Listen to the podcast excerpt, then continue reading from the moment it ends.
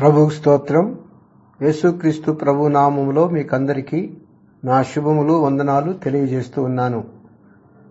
ప్రియులరా ఈరోజు యోహాన్ సువార్త పదిహేనవ అధ్యాయంలో యేసుక్రీస్తు ప్రభునందు విశ్వాసముంచిన మనకు యేసుక్రీస్తు ప్రభువులో దేవుడు ఎన్ని భాగ్యాలు అనుగ్రహించాడో మనము నేర్చుకుంటాం.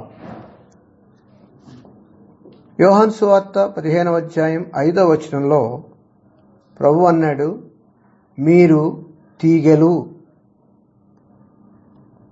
అని ప్రభువు చెప్పారు. ఒకటో వచనంలో యేసుక్రీస్తు ప్రభు నిజమైన ద్రాక్షవల్లి అని తెలియజేశాడు. అంటే మొదటిగా మనము స్వాభావికంగా అడవి ద్రాక్షవల్లులం. ఇర్మియా గ్రంథం రెండవ అధ్యాయం ఇరవై ఒకటో వచనం నుండి ఇరవై నాలుగో వచనం వరకు చూస్తే మనము కారు ద్రాక్షలే కాస్తాం. మనము పాపము ద్వారా చెడిపోయిన వారం గనుక దేవుని యొక్క పరిశుద్ధతలో పాలు పంపులు లేక మనము చెడిపోయి దేవునికి అయిష్టమైన కారు ద్రాక్షలే కాసే స్వభావాన్ని సంతరింపజేసుకున్నాం.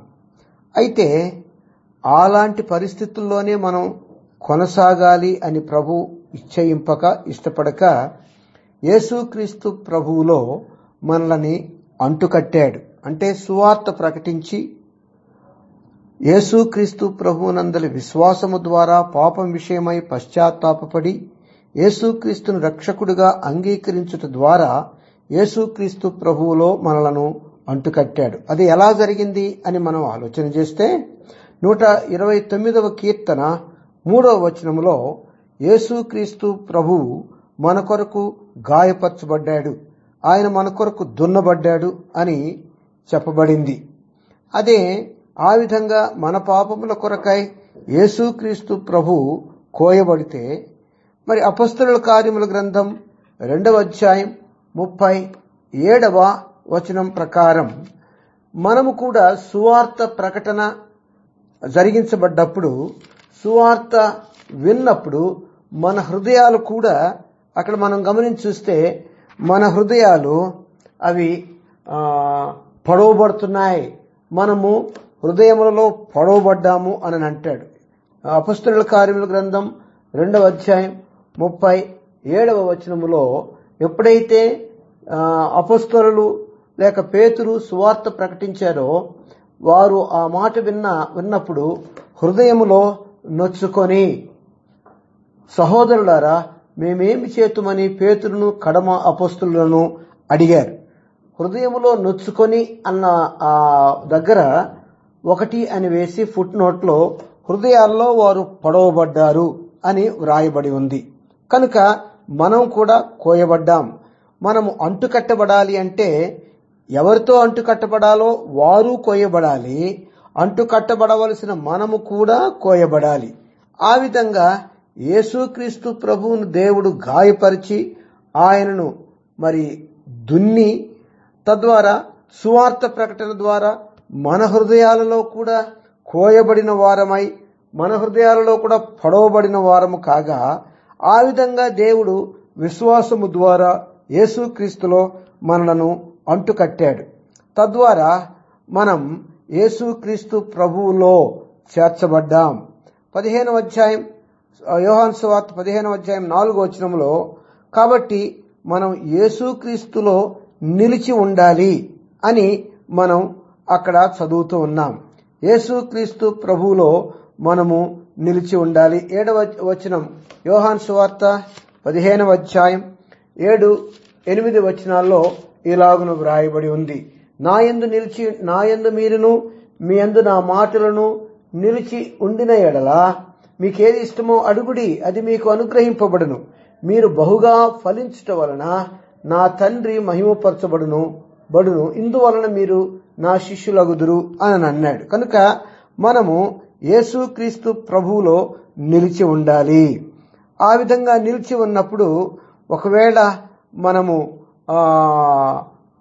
పరీక్షకు గురి కాబడవచ్చు. మనకు కత్తెర దెబ్బ. అందుకనే రెండవ వచనంలో యోహాన్ సువార్త పదిహేనవ అధ్యాయం రెండవ వచనంలో అంటాడు నాలో ఫలింపని ప్రతి తీగను మరి ఎక్కువగా ఫలింపవలన ఫలించు ప్రతి తీగే మరి ఎక్కువగా ఫలింపవలనని దానిలోని పనికిరాని తీగలను తీసివేయను. అంటే అక్కడ కత్తిరింపు జరుగుతోంది. ఆ విధంగా కత్తిరింపు కలిగినప్పుడు యోహాన్ హెబ్రీలకు రాసిన పత్రిక పన్నెండవ అధ్యాయం. ఏడవ వచనం నుండి పన్నెండవ వచనం వరకు మనం చూస్తే మ- దేవుడు తను ప్రేమించిన ప్రేమించు కుమారుణ్ణి ఏ విధంగా శిక్షించి బుద్ధి చెబుతాడో ఆ విషయం ప్రకారం పదిహేనవ అధ్యాయం యోహాన్ సువార్త మూడవ వచనంలో దానిని చూస్తూ నేను మీతో చెప్పిన మాటలను బట్టి మీరిప్పుడు పవిత్రులై ఉన్నారు అని అంటాడు. అంటే ఆ విధంగా మనలో శుద్ధి కార్యక్రమాన్ని జరిగించి శిక్షతో పాటు శుద్ధి కూడా కలిగించి మనము యేసుక్రీస్తులో నిలిచి ఉండేటట్టుగా దేవుడు గొప్ప కృపను మనకు అనుగ్రహించాడు. అందుకనే ఐదో వచనంలో మనం చూస్తే మనము ఫలించువారం అని చూస్తాం. అని అన్నాడు ద్రాక్షావల్లిని నేను తీగలు మీరు ఎవడు నా యందు నిలిచియుండునో నేను ఎవని యందు నిలిచియుందునో వాడు బహుగా ఫలించును. నాకు వేరుగా ఉండి మీరేమీ చేయలేరని ప్రభు చెప్పినట్టుగా మనం అక్కడ చూస్తాం. కనుక మొట్టమొదటిగా మన క్రీస్తు ప్రభు నిజమైన ద్రాక్షావల్లి స్వాభావికంగా అడవి ద్రాక్షావల్లమై కారు ద్రాక్షలు కాసే మనలను దేవుడు తన మహాకృప చేత యేసుక్రీస్తు ప్రభువును గాయపరిచి సిలువలో బలియాగం చేసి అలాగే సువార్తకు ఆస్పదమై సువార్తను ప్రకటించడం ద్వారా సువార్త వినినటువంటి సమయంలో దేవుడు మన హృదయాలలో కూడా ఆయన గాయం అనగా మన హృదయాలలో కూడా కోయబడ్డ వాళ్ళంగా నొచ్చుకున్న వాళ్ళంగా దేవుడు చేసి మనలను ఆ విధంగా అంటుకట్టాడు.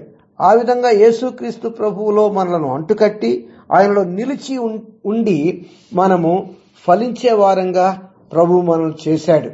రెండవది ఏంటయ్యా అంటే యోహాన్ సువార్త పదిహేనవ అధ్యాయం ఎనిమిదవ వచనంలో ఏమంటాడంటే మీరు నా శిష్యులు అని అంటాడు. మీరు బహుగా ఫలించుట వలన నా తండ్రి మహిమపరచబడును. ఇందువలన మీరు నా శిష్యులగుదురు అని అన్నాడు. ఇందులో మొట్టమొదటిగా శిష్యుడు అంటే వెంబడించేవాడు. వెంబడించేవాడు అంటే ఇంకొక అర్థం విడిచిపెట్టేవాడు అని అర్థం. మతేశ్వార్త వార్త అధ్యాయం పంతొమ్మిదవ వచనం నుండి ఇరవై రెండవ వచనం వరకు ప్రభువు శిష్యులను మరి ఏర్పాటు చేసుకుని వారిని పిలిచినప్పుడు వారు సమస్తాన్ని విడిచిపెట్టి ఆయనను వెంబడించినట్టుగా మనం అక్కడ చదువుతాము. కనుక శిష్యుడు వెంబడించేవాడు ఎప్పుడవుతాడంటే విడిచిపెట్టినప్పుడే ఏవేవి పనికిరావో ఏవేవి శిష్యరికములో అడ్డుగా ఉంటాయో అవన్నీ విడిచిపెట్టినప్పుడే వాడు వెంబడించేవాడు అవుతాడు మరి తెసలోనికే సంఘానికి వ్రాస్తూ అపస్తుడైన పౌలు మొదటి పత్రిక మొదటి అధ్యాయం తొమ్మిది పది వచనాల్లో మనం చూస్తే అక్కడ కూడా ఏమంటాడాయా అంటే తొమ్మిది పది వచనాల్లో మొదటి పత్రిక మొదటి అధ్యాయం తొమ్మిది పది వచనాల్లో మీరు విగ్రహములను విడిచిపెట్టి జీవము గలవాడును సత్యవంతుడును ఒక దేవునికి దాసుడొకటకు మీరు ఏలాగు దేవుని వైపునకు తిరిగితిరో అనే మాట తెసలోనికాయలో ఉన్న సంఘస్థులను మరి ఉద్దేశించి పౌలు గారు రాస్తాడు వారు విగ్రహములను విడిచిపెట్టి దేవుని వైపుకు తిరిగిన వారు అని అక్కడ మనం చూస్తాం. కనుక శిష్యుడు మొట్టమొదటిగా వెంబడించేవాడు అంటే వెంబడించేవాడు ఎప్పుడవుతాడంటే విడిచిపెట్టేవాడు. ఏదైతే అవసరం లేదో దానిని విడిచిపెట్టి ప్రభువుని వెంబడించేవాడు. రెండవదిగా శిష్యుడు నేర్చుకునేవాడు అని మత్తయి వార్త పదకొండవ అధ్యాయం ఇరవై తొమ్మిదో వచనంలో ప్రభువే ఆ మాట చెప్పాడు. మీ మీద నా కాడి ఎత్తుకొని నా యొద్ద నేర్చుకోండి అని ప్రభువు చెప్పాడు. కనుక మనము ప్రభువు దగ్గర నేర్చుకునే వారంగా ఉండాలి. ఆయన పాదాల దగ్గర కూర్చొని మనము నేర్చుకునే వారంగా ఉండాలి. ఆయనతో సహా నడుస్తూ మనం నేర్చుకునే వారంగా ఉండాలి. మూడవదిగా శిష్యుడు అనేవాడు ప్రేమించేవాడుగా ఉండాలి. యోహాన్ సువార్తలో పదమూడవ అధ్యాయం ముప్పై ఐదవ వచనంలో మనం ఈ విధంగా చదువుతాం. యోహాన్ సువార్త పదమూడవ అధ్యాయం ముప్పై ఐదవ వచనం. మీరు ఒకని ఎడల ఒకడు ప్రేమ గలవారైన ఎడల దీనిని బట్టి నా శిష్యులని అందరూ తెలుసుకొందురు అని ప్రభు చెప్పినట్టుగా అక్కడ మనం చదువుతున్నాం. కనుక రెండవ భాగ్యం మనము దేవుని శిష్యులమయ్యాం. తర్వాత క్రీస్తు ప్రభు యొక్క శిష్యులమయ్యాం. మూడవదిగా మీరు నాకు స్నేహితులు అని యోహాను సువార్త పదిహేనవ అధ్యాయం పద్నాలుగవ వచనంలో ప్రభు మాట్లాడుతున్నాడు. మీరు నాకు మీరు నాకు స్నేహితులు అనే మాట మాట్లాడుతున్నాడు. ఆమోస్ గ్రంథం మూడవ అధ్యాయం మూడవ వచనం ప్రకారం సమ్మతి గల మనస్సు. అంటే స్నేహితుడు మరి స్నేహితుడితో సమ్మతి కలిగిన మనస్సు కలిగి ఉంటాడు. అదే ఫిలిప్పీలకు రాస్తూ అపస్తుడైన పౌలు గారు రెండవ అధ్యాయం ఐదో వచనంలో క్రీస్తు యేసునకు కలిగిన ఈ మనస్సు మీరును కలిగి ఉండుడి అని అంటాడు. కనుక యేసు క్రీస్తు ప్రభు యొక్క మరి స్నేహితులుగా పిలువబడే మనము. ఆయన మనస్సు ఏంటో ఎరిగి ఆయనతో సమ్మతి గల మనస్సు మనము కూడా కలిగిన వారమై స్నేహములో కొనసాగగలుగుతాం. రెండవదిగా స్నేహితుడు తన స్నేహితునికి సమయాన్ని ఇస్తాడు. వారిద్దరూ కూడా కలిసి స్నేహంలో ఎక్కువ సమయం గడపడానికి ఇష్టపడిన వారు అవుతారు కనుక మనము ప్రభు యొక్క మరి సన్నిధిలో సమయాన్ని గడిపి మనము మన యొక్క స్నేహాన్ని పటిష్టం చేసుకునే వాళ్ళంగా మనం ఉండాలి అని నేర్చుకుంటున్నాం. మూడవదిగా స్నేహితుడు తన స్నేహితుడి కొరకు ఎన్నో విషయాలు సమర్పించుకుంటాడు. మనం కూడా మన ప్రభు యొక్క స్నేహితులంగా మనం ప్రభువుకి సమర్పించుకోవాలి.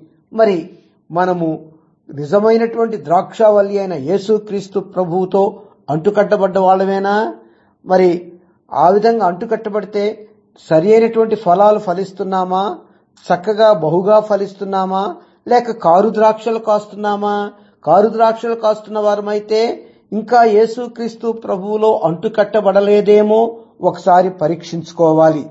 కనుక నీ హృదయంలో సువార్త విన్నప్పుడు నీ హృదయములో నొచ్చుకోవడం జరిగిందే? పాపం విషయమై పశ్చాత్తాపం పరితాపం కలిగిందా? అయ్యో నేను పాపిని అన్న విషయాన్ని గ్రహించావా? ఆ విధంగా జరిగినప్పుడు యేసుక్రీస్తు ప్రభువే మనల్ని రక్షించేవాడు అన్న విషయాన్ని నమ్మావా? నీవు నీ హృదయాన్ని ప్రభువుకు అర్పించావా? ఆ విధంగా ఒకవేళ చేయకపోతే ఈ సమయంలోనైనా యేసుక్రీస్తు ప్రభువుని నీ రక్షకుడుగా అంగీకరించి మరి నిజమైన ద్రాక్షవల్లి అయిన యేసుక్రీస్తు ప్రభువుతో నీవు అంటకట్టుబడితే సరి అయినటువంటి మంచి ఫలాలు ఫలించగలుగుతావు. ఆయనలో నిలిచి ఉంటావు. ఆయన కొరకై బహుగా ఫలించువాడు అవుతావు.